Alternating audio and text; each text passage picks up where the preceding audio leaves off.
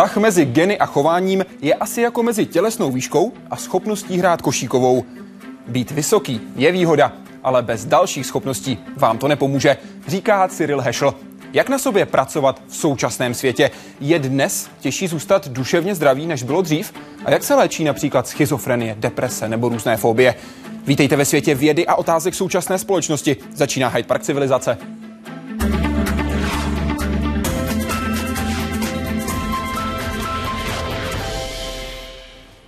Pane profesore, dobrý večer. Dobrý večer. Děkuji, že jste přijal pozvání do Hyde Parku Civilizace, že budete odpovídat i na další otázky, které k nám budou proudit během vysílání. Všechny můžete dostat vy, naši diváci, do našeho vysílání přes náš web www.hydeparkcivilizace.cz. Záleží na tom, jestli si vyberete jako cestu web, Facebook, SMS, Twitter nebo Google+. Už je to na vaší volbě. S panem profesorem Hešlem budeme dnes mluvit o moderní psychiatrii. Ta se jako obor prosadila až na přelomu 19. a 20. století.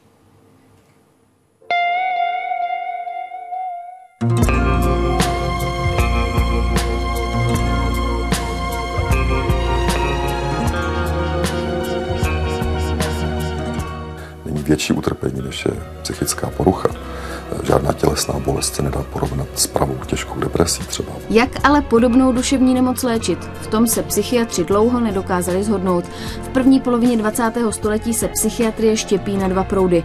Biologický směr se soustředí na v té době nepříliš úspěšné léčebné metody jako vodoléčba nebo šoková terapie.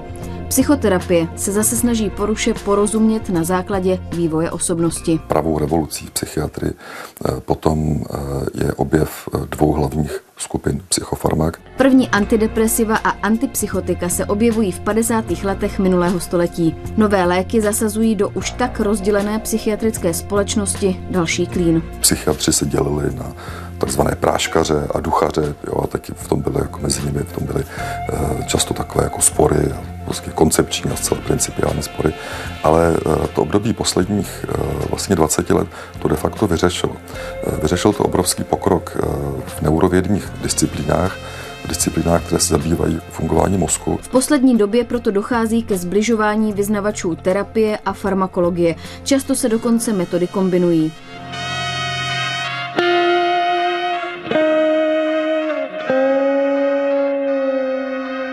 Neurověda ovšem přináší i další psychiatrické trendy. Zobrazovací metody například pomáhají při volbě vhodného léku. Budeme procházet ty jednotlivé elektrody zase.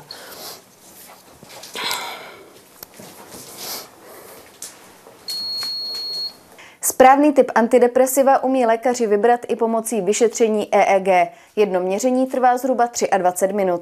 Účinek antidepresiva se může dostavit za měsíc až 6 týdnů. Pokud zrovna daný lék na nemocného nezabírá, dostane na vyzkoušení jiný typ až po uplynutí této doby a ztrácí tak čas braním zbytečných prášků. Čeští lékaři ale vyvinuli novou metodu, která toto čekání zkrátí na minimum. Po první nebo druhém týdnu léčby budeme moci s dobrou pravděpodobností říct, jestli v té léčbě pokračovat nebo ne. Já teď zhasnu, zavřu dveře, kdybyste něco potřebovala, tak si řeknete. EEG totiž odráží činnost v těch částech mozku, které řídí depresi. Nemocní tak můžou díky jednoduchému měření na elektroencefalografu ušetřit i víc než měsíc neúčinné léčby.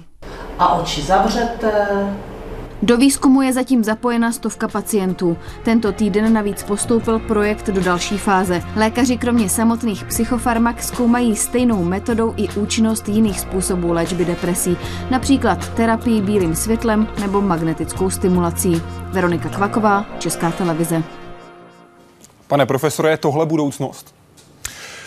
Je to jedna ze součástí eh, té budoucnosti, máme-li na mysli to, jakým směrem se bude psychiatrie vyvíjet a já si myslím, že měl pravdu profesor Horáček v tom vstupu, že je obohacena o výzkum z aplikovaných neurověd, které zaznamenali v posledních 20 letech veliký pokrok a psychiatrie z toho teď začíná těžit a je to dobře. Bude to velká revoluce z pohledu psychiatrů?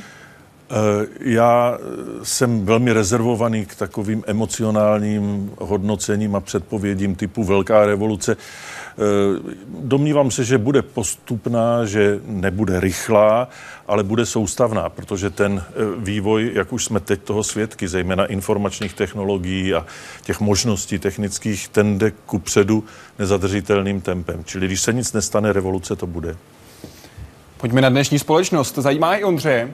Trpí naše společnost depresí? Ptá se, proč a jakou? Naše generace se má materiálně nejlépe. Nákupní centra a jejich parkoviště jsou plné, domácnosti jsou modernější, nezaměstnanost máme na poměry Evropské unie nízkou. Žijeme v míru a cestujeme.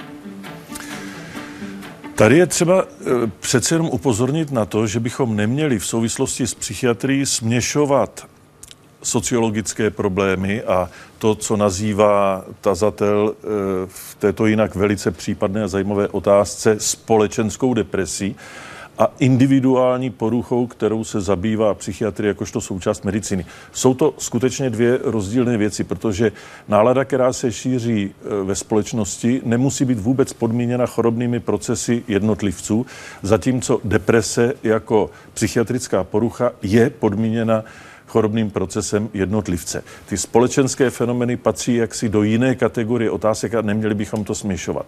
Je pravda, že to, čemu se teď říká takzvaně blbá nálada, souvisí s určitým prismatem, jakým je skutečnost interpretována a nahlížena a určitá obdoba z depresí jednotlivce tady je. A ta obdoba je velice zajímavá. Jeden ze způsobů, jak se teď e, vyšetřuje vloha k depresi, je expozice toho dotyčného vyšetřovaného různým emo, emočním výrazům tváře, na kterou kouká třeba na displeji nebo na fotografiích. No a když si e, nějakou tvář e, rozmorfujete od normálního výrazu až po naprosto třeba vyděšený a mezi jednotlivými fázemi tohohle toho rozsekání není skoro žádný rozdíl. Na začátku je obličej, jaký máte teď vy a na konci je obličej někoho strašně vyděšeného a budete takhle ty jednotlivé tváře ukazovat tomu jednotlivci, tak každý v určitém momentě začne cítit, že na té tváři je nějaká emoce. A když je sám naladěn negativně, tak tu negativní emoci začne vidět daleko dřív, než když je naladěn pozitivně. A dokonce se to dá komplikovat tím, že snímáte jednotlivé pomocí zobrazovacích metod oblasti mozku a tam najednou vidíte, že ti depresivní aktivují určité oblasti gyrus fusiformis, amygdalu, což jsou určitá jádra v mozku, eh, při pohledu na vyděšené tváře daleko víc než eh, jedinci, kteří sami depresivní nejsou. Eh, čili ti šťastní, jako by nechtějí vidět to neštěstí a ti nešťastní, jako by nechtějí vidět to štěstí.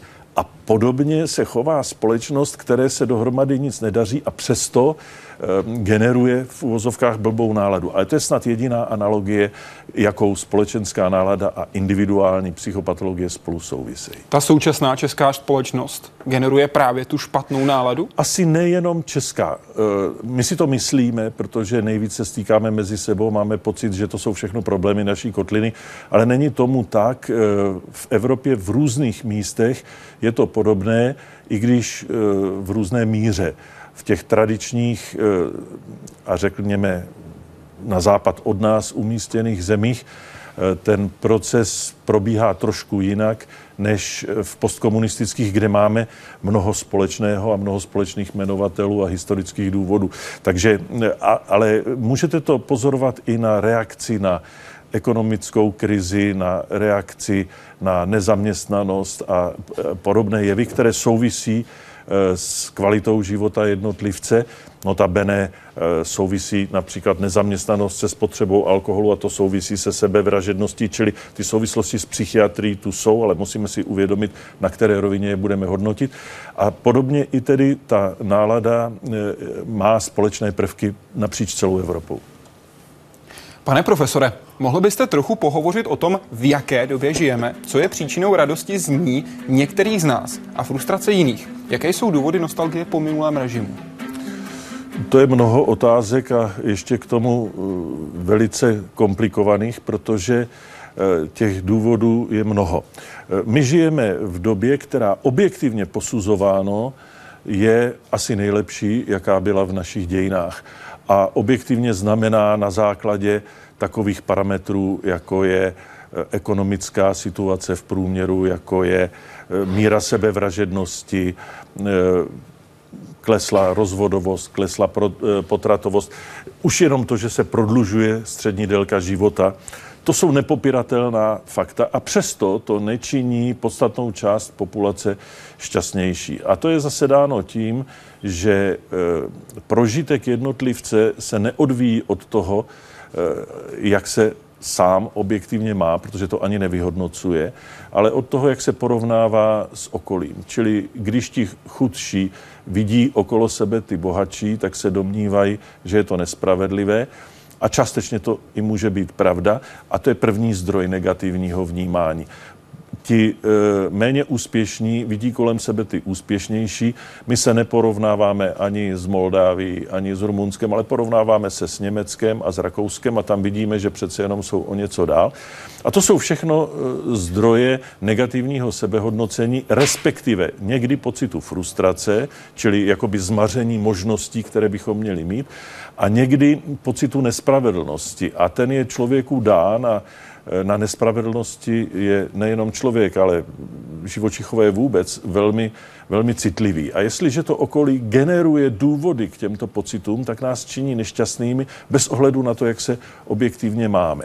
To může eh, bohužel přispívat také k té nostalgii po minulém režimu, kde se zapomíná, že ta největší hodnota, kterou kromě života máme, a to je hodnota individuální svobody, je těžko poměřitelná, zejména u těch, kteří ten minulý režim pořádně nezažili. To je podle vás také důvod, proč má lidstvo tendenci opakovat to, co udělalo v minulosti? Kdo není schopen poučit se z vlastních dějin, tak je odsouzen k tomu prožít je znova. To je známý citát. Ano. Co vaše odpověď na to, že se v úvozovkách točí určité mechanismy v lidstvu? Tím, že si to musí tedy znovu prožít ta další generace? To, že se točí e, obdobné mechanismy, to je dáno prostě tím, že jsme, když se na to podíváme s troškou nadsázky, e, stroje, které jsou nějakým způsobem uspořádány a ty principy jsou prostě stejné, ať jsme v době kamené e, za starého Říma nebo dnes, pouze kulisy jsou jiné, ale mechanismy biologické, individuálně psychologické a společenské jsou v podstatě stejné. Jsou to variace na stejné téma, téma skaženosti a záchrany.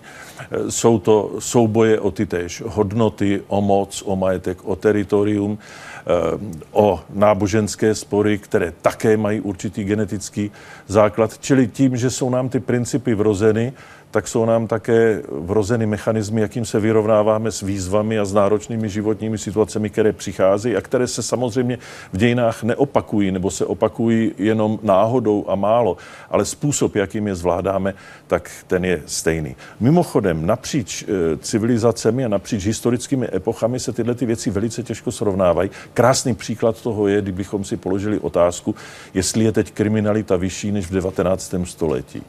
No tak já vám řeknu, že třeba takové, mm, takové krádeže aut e, jsou nepochybně e, teď na vzestupu oproti 19. století, protože především tehdy nebyla auta. To je trošku, trochu cynický přístup, pane profesore, no, ale, vytáhnutí to z toho. Ano, ale e, naopak kasařů teď ubylo oproti první republice, protože jo.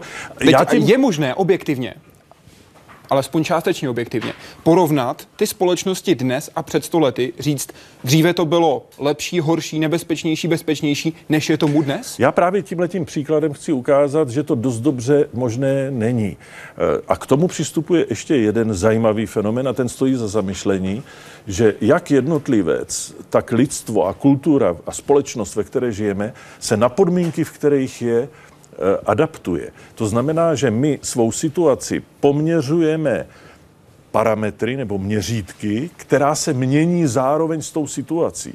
Jako kdybyste si objem pasu e, měřil e, metrem, který je gumou od trenýrek. To znamená, měl byste zhruba stále stejně, přestože by vám rostlo břicho.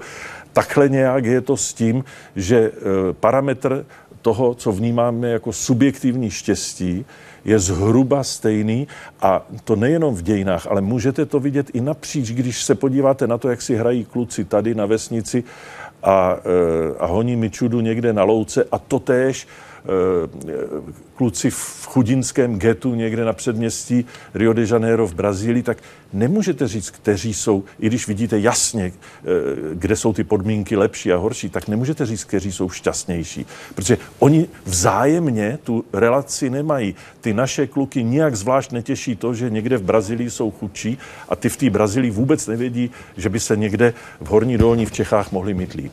Takže podle vašeho názoru, pokud zůstanu v té české realitě teď čistě, někdo řekne, za minulého režimu tady bylo lépe. Podle vašeho názoru je to z toho důvodu, že nevnímá třeba tu hodnotu svobody jako tak výraznou jako jiné hodnoty, které měl v té době, dejme tomu stále zaměstnání, bydlení, není třeba pro na něj takový tlak, jako byl v té minulé době. Jaké jsou ty důvody podle vašeho názoru?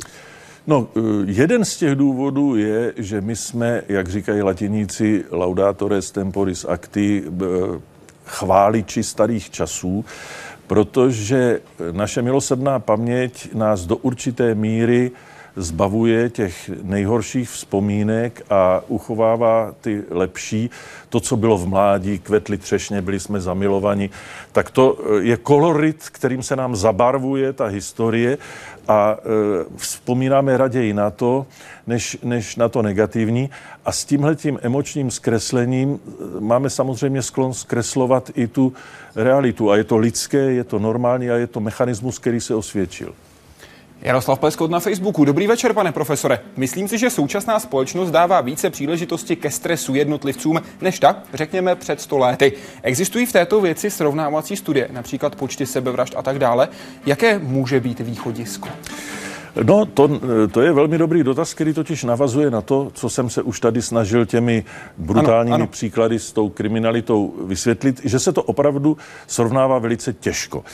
Je samozřejmě velice laciné a jednoduché říct, že dneska žijeme ve stresu, že se všichni honíme, že jsme pod časovým tlakem, že je toho moc, ale uvědomme si, že v tom, řekněme, 19. století ke konci, kdy doba byla opravdu než došlo k první světové válce, velice zvolněná, eh, velice eh, klidná svým způsobem z dějného hlediska, tak v každé rodině, kde se rodili nějaký děti, tak nejméně polovina z nich během dětského věku zemřela. To jsou příšerné rány osudu, který dneska ta eh, rozmazlená civilizace, která si stěžuje na to, že žije ve stresu, prakticky vůbec nezná umírání, rození, to všechno bylo v bezprostředním kontaktu každodenního života. Dneska se děti domnívají, že se maso vyrábí v továrně. Tehdy ty slepice zařezávaly před jejich očima. Čili, eh, nebo násilí je v počítačích, ano, jeho moc ale už nevezmeme děti za ruku na náměstí, aby se šli dívat na stínání hlav českých pánů nebo popravování o nedělích. Čili e, zase to porovnání je velice ošemetné. A teď pojďme do té současnosti a stres současnosti. Jaké může být východisko? Protože vy jste například v rozhovoru pro Medical Tribune už z listopadu 2009 řekl, že nejspíš se katastrofě nevyhneme. Je ale zbytečné ji lehkověrně urychlovat, když by stačilo tak málo. Například více si vážit práce druhých, být být ohleduplnější k jejich zájmům a nedávat tak brutálně najevo opov- opovržení jedinci, co nepatří do mého klubu. Platí to i v roce 2013? Já bych řekl, že tohle platí pořád a že nedostatečný ohled na mm, úctu k práci druhých a e, despekt e, k těm, kteří nepatří do vlastního klubu, dřív nebo později, když se vygraduje, tak vede ke společenským katastrofám. A platí tento despekt z obou stran, jak jste, jak vy hovoříte, z bohatlické třídy, tak i z té druhé strany, kdy třeba ten člověk, který je v nižší sociální skupině, s despektem hovoří o té zbohatlické, jak vy ji nazýváte, třídě? Nejspíš ano, i když z, eh, z každé té strany to má trošku jiné zabarvení. Z té eh, z hora dolů to je spíš opovržení, které by mohlo souviset eh, s přehlížením, zatímco z dola nahoru je to opovržení, které souvisí se závistí a s odporem. Pokud se ta zbohatlická třída dočká nějaké revolty, tak si za ní bude moct do velké části sama, řekl jste v Hyde Parku A o tom jsem stále přesvědčen a rád to znova zopakuji. Jasné slovo. Den co den v televizi vidíme příběhy lidí, kteří třeba přišli o práci. Je pro člověka dobré je sledovat. Je to v úvozovkách odstrašující příklad, nebo naopak takový příběh mojí hlavě řekne, dopadneš stejně a já tak skutečně skončím? My bychom se především neměli v žádném případě podvádět a sami sobě něco namlouvat, čili bychom si žádná fakta, ale ani příběhy neměli zastírat. Už proto, že to, že je sledujeme, že je někde vidíme a můžeme se je dočíst, nebo nám je může někdo vyprávět, tak tím nám poskytuje možnost si je odehrát jaksi na nečisto a trénovat si techniky vyrovnávání s takovými náročnými situacemi. Jestliže to na někoho má e, dopad negativní a bylo by lépe ho e, takových zvěstí ušetřit, aby se neobával, že je tím přivolá nebo že ho to taky postihne, tak e, to se sice může stát, ale nevýhody tohoto typu zdaleka nepřeváží výhody toho, že čím víc informací máme, tím se vlastně v tom světě pohybujeme bezpečněji, autentičtěji a můžeme si trošku lépe promyslet, jak na rány osudu reagovat. Jana Marková tím možná trochu na, narážela na naučenou bezmocnost, protože to by eh, naráželo na, na výzkum Martina Seligmana, amerického psychologa, který právě s touto teorií v 70. letech přišel. A v této teorii se mimo jiné píše, eh, že pokud jsme svědky neúspěchu lidí, s nimiž se stotožňujeme a domníváme se, že jsou nám podobní, ti mají obdobné šance na úspěch a srovnatelné předpoklady jej dosahovat stejně jako my. Jinými slovy, pokud neuspěje ten, s kým se stotožňujeme, kdo je nám jakoby podobný, může to znamenat, že to už dopředu vzdáme. Platí to? Eh, to eh, konkrétní příklad toho, co říkáte, je fandění ve sportu.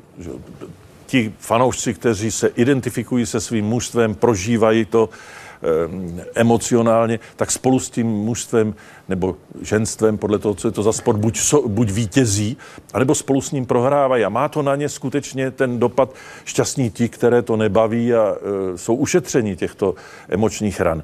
Ale ta naučená bezmocnost, to je princip, který se dá objasnit trošku jinak. My jsme ho převzali, ten pojem naučené bezmocnosti, ze zvířecí fyziologie, a vlastně z pokusů, které vypadají asi tak, že uh, uspořádáte situaci, řekněme, laboratornímu potkanovi nebo psu nebo nějakému uh, pokusnému zvířeti tak, že dostává nějaké averzivní podněty, to znamená nepříjemné, třeba drobné elektrické rány do paciček z podlážky, ale on se to naučí zvládat a přeskočí na bezpečnou stranu.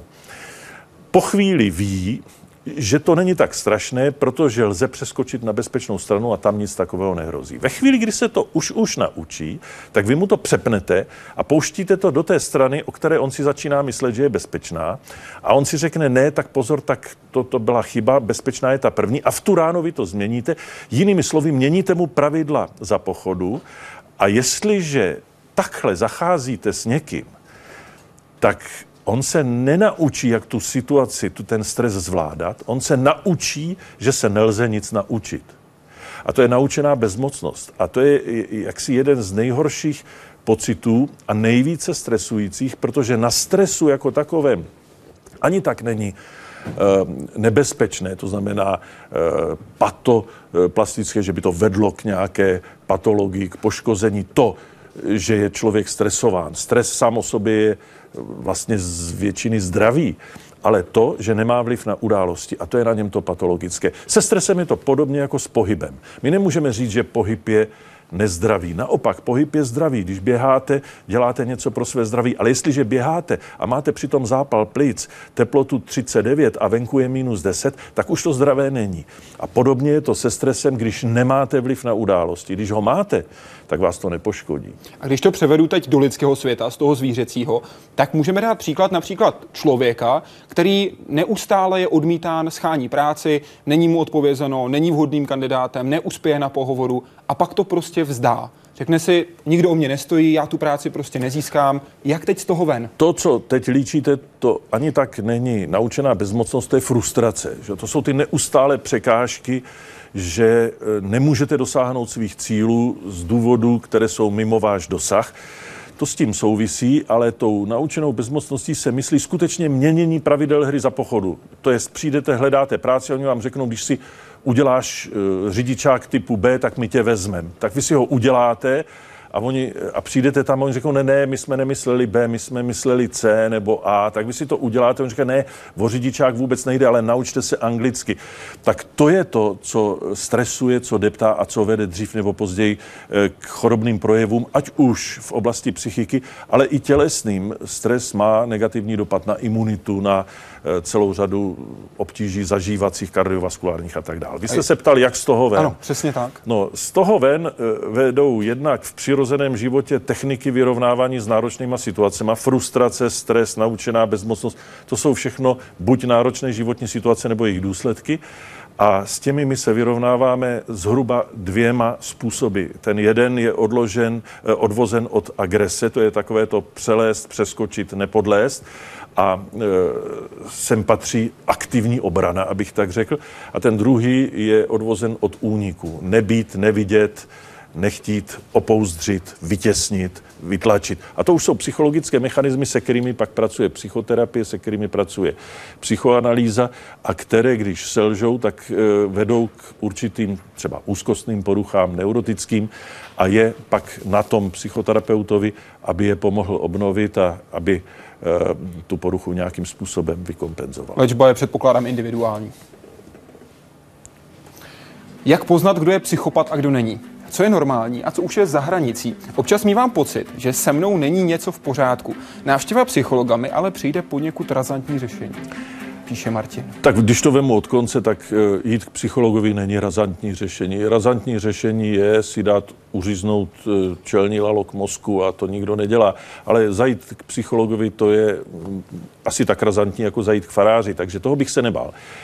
Pokud jde o tu hranici mezi normou a patologií, to je nesmírně těžká otázka a my na ní máme jednoduché odpovědi jenom v takzvané velké psychiatrii, tam, kde jde o jasně definované choroby jako psychózy, kde se vyskytují kvalitativní poruchy vědomí, vnímání, myšlení, bludy, halucinace, eh, delíria, tak tam jasně víme, jaká je hranice mezi normou, že v normě se tyto fenomény nevyskytují až na naprosté výjimky a patologii. U takových poruch, jako je deprese nebo úzkost, tak tam zase dohodou volíme jako kritérium to, že patologická ta porucha začíná být ve chvíli, kdy vám, eh, kromě toho, že splňujete nějaká diagnostická kritéria, kdy vám brání buď v osobním životě, v práci, v zaměstnání, nebo eh, v koníčcích a ve volném čase. Eh, ve chvíli, kdy nejste schopen figurovat a fungovat eh, v těchto oblastech tak jako předtím, tak to stojí za zamyšlení a tam je ta hranice překročena. U toho, kdo je psychopat kdo není, je to opravdu věc názoru. Platí tedy to, co říká například Thomas Sass, newyorský psychiatr, který říká, schizofrenici jsou schizofreniky, protože jsou v menšině? To určitě neplatí a obávám se, že tenhle ten prostor je poměrně malý k tomu, abychom zvládli polemiku s Tomasem Sacem, ale mm, e, to je postava e, velice rozporuplná, protože se snaží relativizovat duševní poruchy do takové míry, která je pro většinu lidí postižených vážnými duševními poruchami nepřijatelná. Kdo má e, problém s tímto pochopit, nechci představí svou matku s Alzheimerovou demencí, nebo babičku, eh, která už nepoznává ani vlastní děti, neví, co měla k obědu, neví, koliká toho je, je naprosto dezorientovaná. Kdybyste ji pustili do města, tak zabloudí a ztratí se. A tvrdit, že to není žádná nemoc, nýbrž, že jsou jenom eh, nadměrné požadavky okolí, je sice hezké sofisma, ale je to naprostý nesmysl.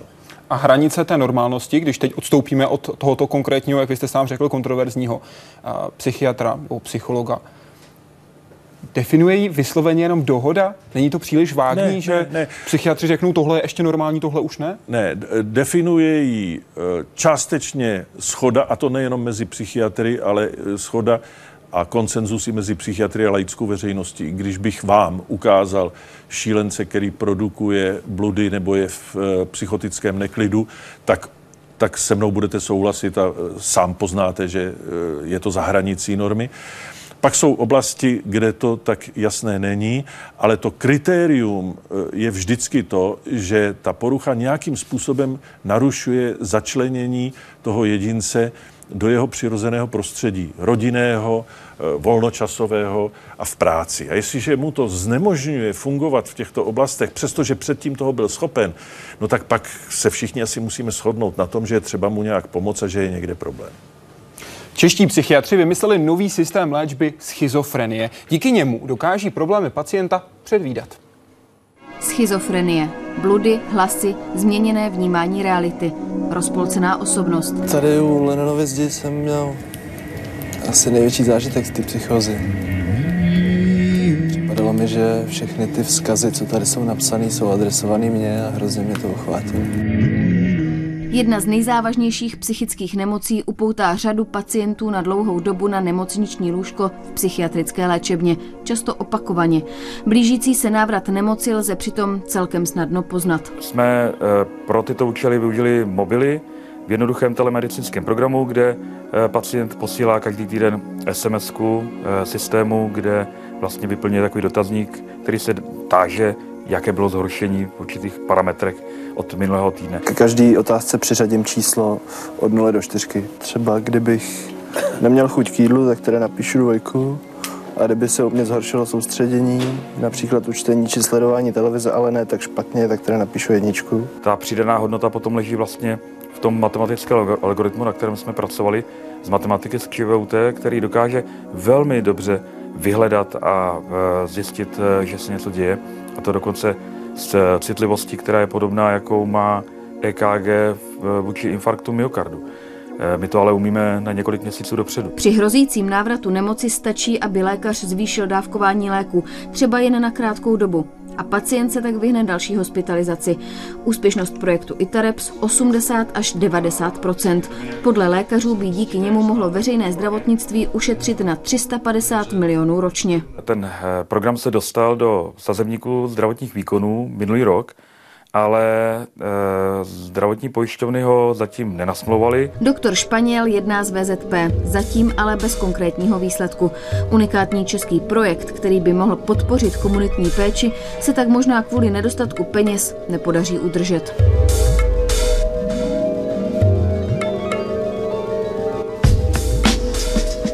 Oblasti schizofrenie ale není Itareps jediný český objev. Tým profesora Horáčka zkoumá souvislost mezi propuknutím nemoci a latentní toxoplasmózou.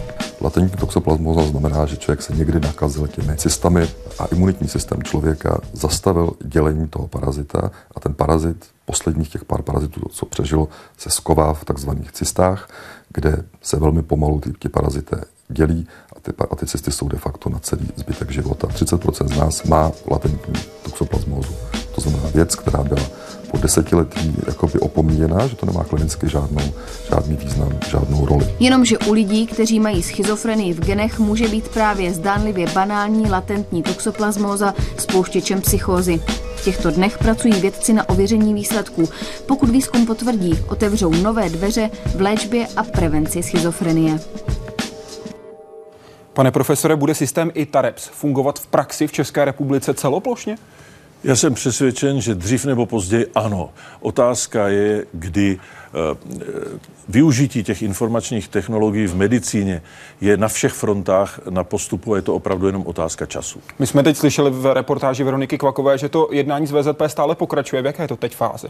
Já bych řekl, že teď ve velmi nadějné, protože se podařilo domluvit zatím předběžně s VZP možnost e, určitého vyčlenění oblasti, buď kohorty pacientů nebo regionu, ve které by se zkusilo ten projekt e, s podporou VZP spustit e, a vyhodnotit, jestli skutečně přináší takové úspory, jak ukázaly ty eh, počáteční studie a jestli skutečně to znamená takový přínos pro pacienty. A když se ukáže, že jo, tak myslím, že VZP pak bude ochotná to rozšířit a že na počátku byla pouze pochopitelná opatrnost. Bude to už od příštího roku?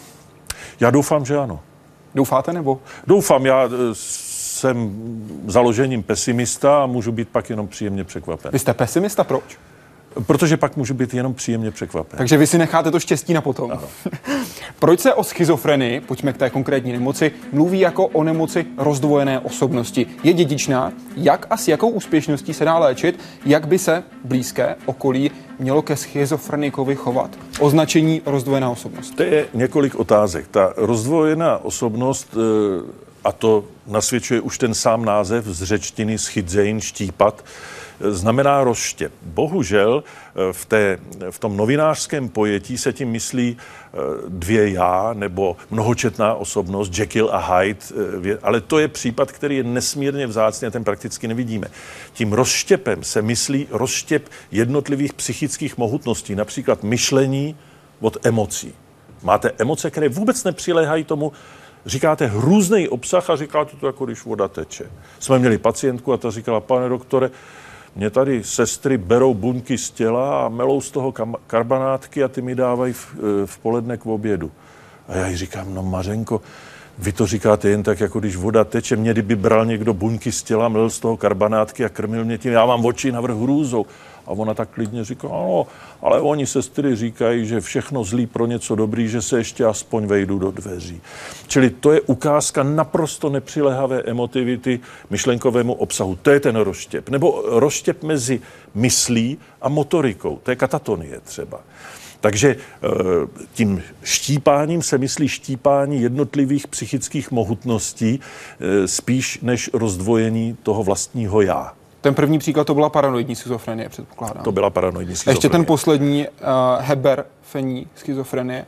Hebefrení, tu si představte jako do extrému vystupňovanou klackovitost, takovou patologickou pubertu, e, pitvoření, drbání se takhle a e, zároveň psychotické příznaky. Ale jestli je dědičná, Velmi zajímavá otázka, protože když se podíváte, jaká je pravděpodobnost, že se vyskytne schizofrenie v, v souvislosti s mírou příbuznosti, tak vidíte, že mezi nepříbuznými, jako jsme zřejmě my dva, je ta pravděpodobnost půl procenta až jedno procento.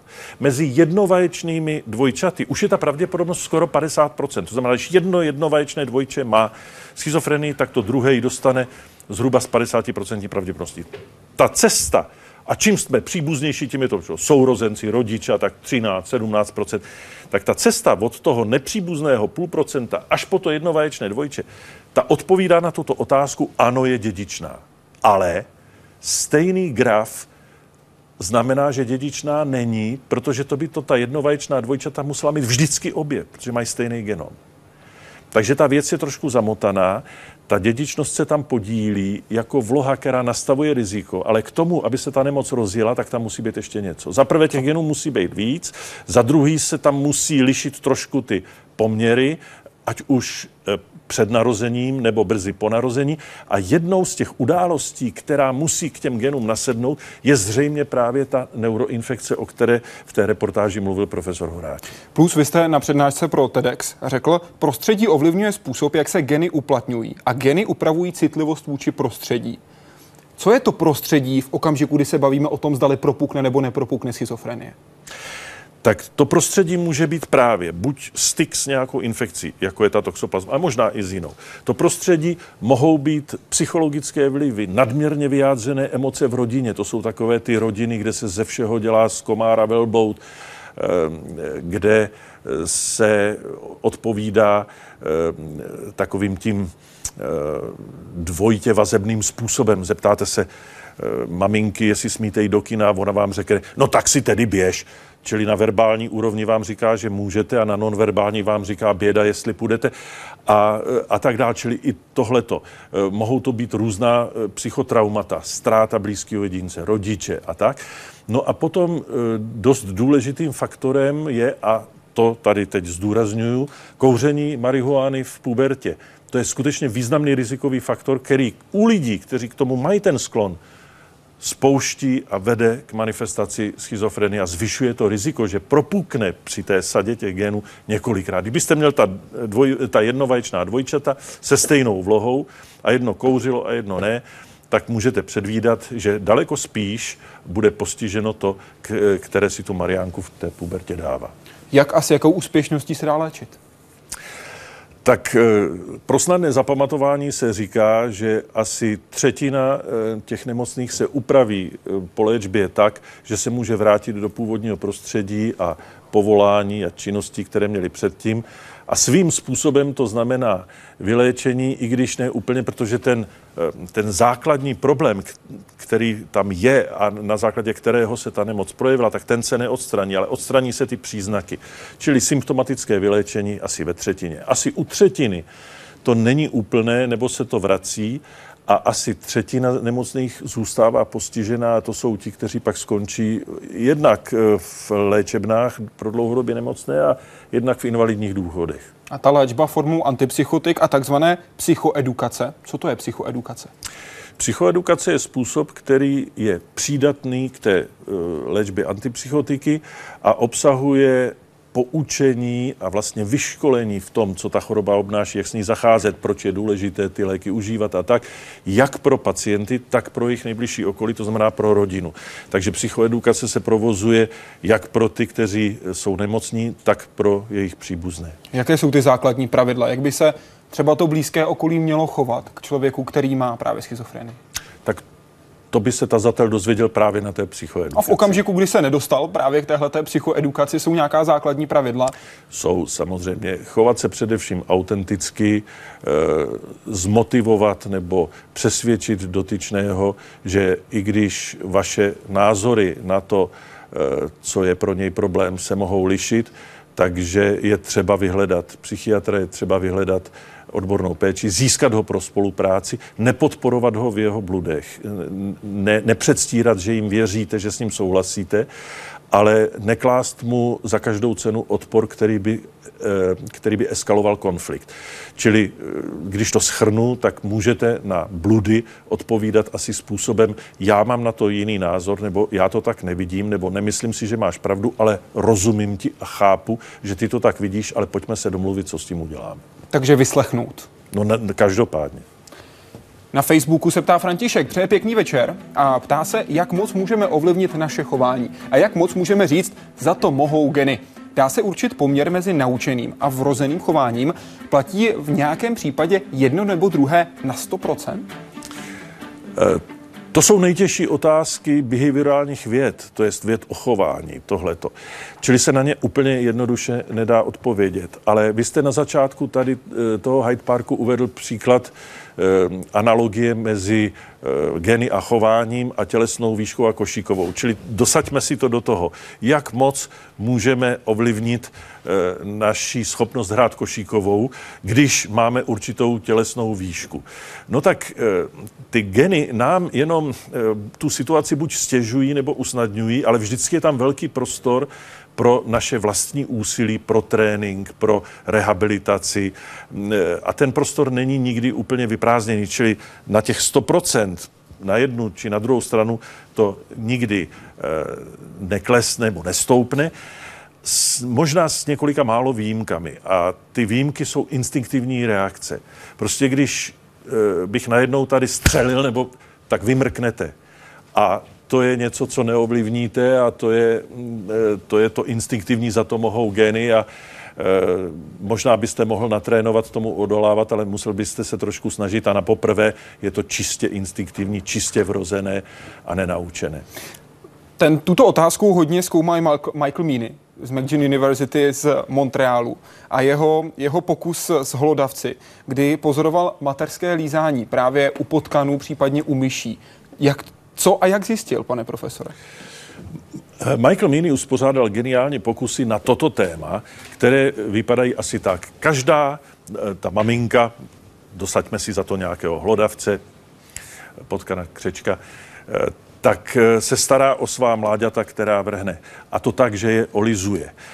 Míny pozoroval frekvenci toho mateřského chování, toho lízání a zjistil, že je rozloženo podle nějaké Gaussovy křivky jako všechno v přírodě, to znamená většina maminek pečuje určitým e, způsobem, intenzitou, frekvencí, ale některé lížou málo a některé lížou víc. On pro zajímavost vyřadil ten střed, který, na kterém by se nic nevyskoumalo a porovnával ty dva extrémy, ty málo lízací a ty hodně lízací. A zjistil, že potomci těch málo a hodně lízacích se liší v tom, do jaké míry snáší stres. Daleko líp ho snáší ty, o které ty maminky hodně pečovaly. Jak jsou zvídaví v bludišti, tedy jaký mají kognitivní výkon. Jak exprimují gény pro glukokortikoidy, tedy stresové hormony, eh, jak mají pro strach uděláno, daleko víc se bojí ty málo a tak dále. A zjistil, že ten vzorec je u maminek a dětí poměrně stabilní, protože když ty jejich potomci já říkám děti, ale rozumíme si, mají potom zase potomky, tak zase málo lížou a ty zase mají pro strach uděláno a když dospějí zase málo a tyhle ty zase mají ten vzorec opačný. A on udělal to, že je všecky proházel tak, aby hned po porodu dostalo každé mládě jinou matku, aby nikdo neměl svou. Takže málo lízané e, šlo málo lízací, ale některé šlo hodně lízací, hodně lízané, k málo lízací, hodně lízané. A dostal čtyři skupiny. Všechny měli cizí maminku, ale jedno bylo z hodně lízané e, a bylo hodně lízané, jedno bylo z málo lízané, hodně lízané, jedno bylo z, a tak dále. No a pak se podíval, jak se tenhle ten vzorec mění. A světe div se, to hodnocení eh, dopadalo podle toho, jak se v těch prvních minutách a hodinách ty maminky staraly a ne podle toho, z které té matky biologicky to mládě pocházelo. A to je obrovský e, přínos do e, luštění otázky vrozeného a naučeného a poměru genů a e, vlastně mateřského chování při určování dalšího vývoje osobnosti. A Michael Meany se, se Šifem a s dalšími došli dál a zjistili, že tím lízáním se stimulují určité dráhy, kterou, které vedou k tomu, že se nastavují gény, například gen právě pro glukokortikoidní receptory, který může e, se exprimovat hodně a hodně zpívat, a nebo naopak zůstat v inaktivitě. A to, jak ten gen bude reagovat a jak bude produkovat ten receptor a jak to celé bude v budoucnu fungovat, to ty maminky tím mateřským chováním jako když si nasvičováváte kameru nebo nějaký elektronický počítač nastavujete, tak oni to nastaví po tom narození těm mláďatům na celý život. Čili maminky Dá se to zobecnit i na člověka? To je velice těžké a tady musíme být velmi opatrní, protože na rozdíl od entuziasmu, který někteří sdílíme, tak eh, praví vědci jsou nesmírně kritičtí a do poslední chvíle skeptičtí a poukazují na to, že za prvé, člověk není to tež, co eh, hlodavec a co laboratorní potkan. Za druhé, u člověka je úplně jiná ta kritická perioda, zřejmě daleko delší než u těchto mláďat, kde jde o minuty. A za třetí, eh, mateřské chování u člověka se projevuje jinak než lízáním. I když bychom si eh, dovedli určité analogie, mazlení, ňuňání eh, a tak dále představit, tak u člověka to naprosto odolává experimentálnímu přístupu, protože z etických důvodů tyto pokusy, které dělal Míny na laboratorních zvířatech, není možné dělat. Jak funguje, nefunguje placebo? Jsou udělané seriózní studie a vnímáte placebo jako etický problém? Přeci neříkáte pacientovi všechno. Tak eh, to by vydalo zase asi na hodinovou přednášku. Placebo ku podivu funguje daleko zajímavějším způsobem, než si lidi myslí. E, obecně se má za to, že to je jenom takový psychologický fenomén, ale e, my dneska víme, že po podání placebo se mění aktivita určitých částí mozku, například u lidí, které reagují na placebo v depresi příznivě tak jim dochází ke změně regionální aktivity některých, třeba předního cingula, eh, částí mozku, úplně stejně jako po antidepresivech. Ten mozek jako by věděl, jak má na to placebo reagovat, aby eh, působilo tak, jak pak působí eh, fenomenologicky. Co ho takhle přesvědčilo? No, to, to jsou záhady mezi nebem a zemí. Čili placebo funguje, také funguje na určitém kulturním pozadí. Třeba v v naší oblasti eh, tabletky, které jsou červené, tak spíš stimulují, žluté by byly dobré antidepresivum, bílé chladí pálení žáhy jako antacidum a, eh, a takové ty chladné, modré, chladné, zelenkavé, taková ta Arctic Green, tak ty sklidňují, mohly by to být anxiolitika třeba nebo podobně. Ale ne tak v Itálii, protože tam modrá barva má jiné, jinou konotaci, protože modrá je barva národního fotbalového týmu Forza Azuri, takže když Ital vidí modrou tabletku, tak se rozpálí eh, jako při pohledu e, bíka na rudý hadr, takže musíte počítat i s těmi transkulturálními rozdíly u placeba. Platí v nich, že čím větší tabletka, tím větší účinek? Ne, ale čím častěji se podává, tím větší účinek. Placebo čtyřikrát denně je účinnější než jednou denně. Také záleží na tom, jaké má logo. Také záleží na názvu. Taková Viagra, která e, implikuje e, vitalitu a věčnou Niagaru sexu, to je krásný název. Naproti tomu, když máte název jako Zyprexa, tak v Němčině to vypadá jako Altehex, stará čarodějnice. A vnímáte to jako etický problém, to, že neříkáte pacientovi všechno? To je zásadní otázka u placeba. My mu říkáme všecko. Dneska neléčíme pacienty placebem. Placebo se smí podávat jenom v klinických randomizovaných dvojitě slepých studiích k odlišení účinku nově testované látky od placeba a musí to být povoleno etickou komisí a pacient musí podepsat, že si je vědom toho, že může také při tom zaslepení spadnout do placebové větve. Čili on neví sice, zda ho má nebo nemá, ale ví, že ho může mít, čili nikdy není úplně podveden, aby se mu řeklo, teď budete dostávat švýcarský léky a dávalo se mu placebo. A etický problém to je. A já vám řeknu, jaký. Podle Helsinské deklarace nesmí být pacient podváděn a musí být léčen na úrovni doby prostředky, které jsou prokazatelně účinné, to znamená evidence-based, na důkazech založené. To placebo nesplňuje, protože placebo není moderní prostředek na úrovni doby a jeho účinnost e, není dostatečně prokázána, přestože e, je účinné, ale do určité míry. Čili by vlastně nesmělo být placebo podáváno ani v klinických studiích. Jenomže tím pádem by nebylo možné vyvíjet nové léky, protože jsou z metodologických ekonomických důvodů situace, kde se to bez placeba neobejde a tudíž je nutné v zájmu celospolečenském, to je vývoje nových léků, to placebo za určitých okolností povolit. A je to etické dilema mezi individu, etikou individuální a individuálními právy a e- etikou společenskou a veřejným zájmem. Čili zájem individuální nebýt léčen placebem, je tady v rozporu se zájmem veřejným mít nové léky. A je to krásná ukázka etického problému, který by nám mohli filozofové trošku. A není tam vyřešit. ještě jeden problém, to, že si v podstatě trochu ta Helsenská deklarace odporuje, kdy na jednu stranu říká, musíte vy, doktoři, léčit tím nejúčinnějším, co máte. Vy říkáte, placebo je účinné a přitom jim zároveň nemůžete léčit? Ale není nejúčinnější. To, není nejúčinnější, tedy pořád lepší dávat léky než placebo. Než placebo. A pak, že ty léky taky nejsou placebo.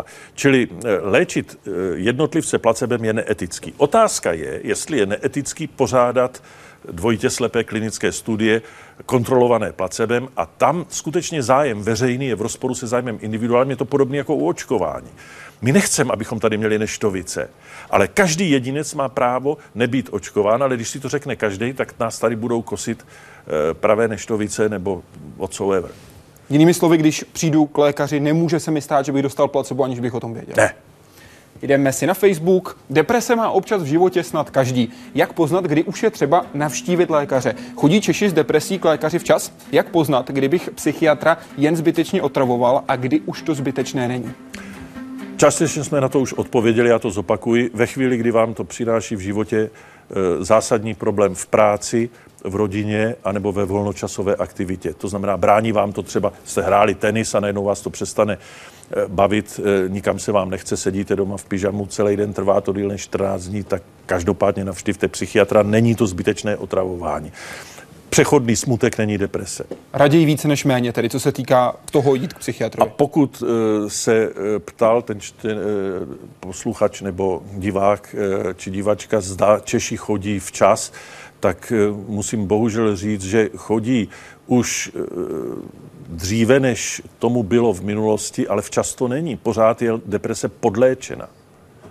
Kolika se dotýká lidí v České republice deprese? Já jsem hledal na, statick- na statistickém úřadě, kdy eh, ta čísla se hodně liší, 5 až 10% v České republice. Je to eh, v průměru přes 6% ono to hodně záleží na definici, ale zrovna tohle to můžu docela zodpovědně Eh, teď odpovědět, protože připravujeme s kolegy takovou studii, která vychází z ekonomické analýzy onemocnění mozku, jednak v Evropě, to dělal Gustafsson a Uli Wittchen, a jednak v České republice.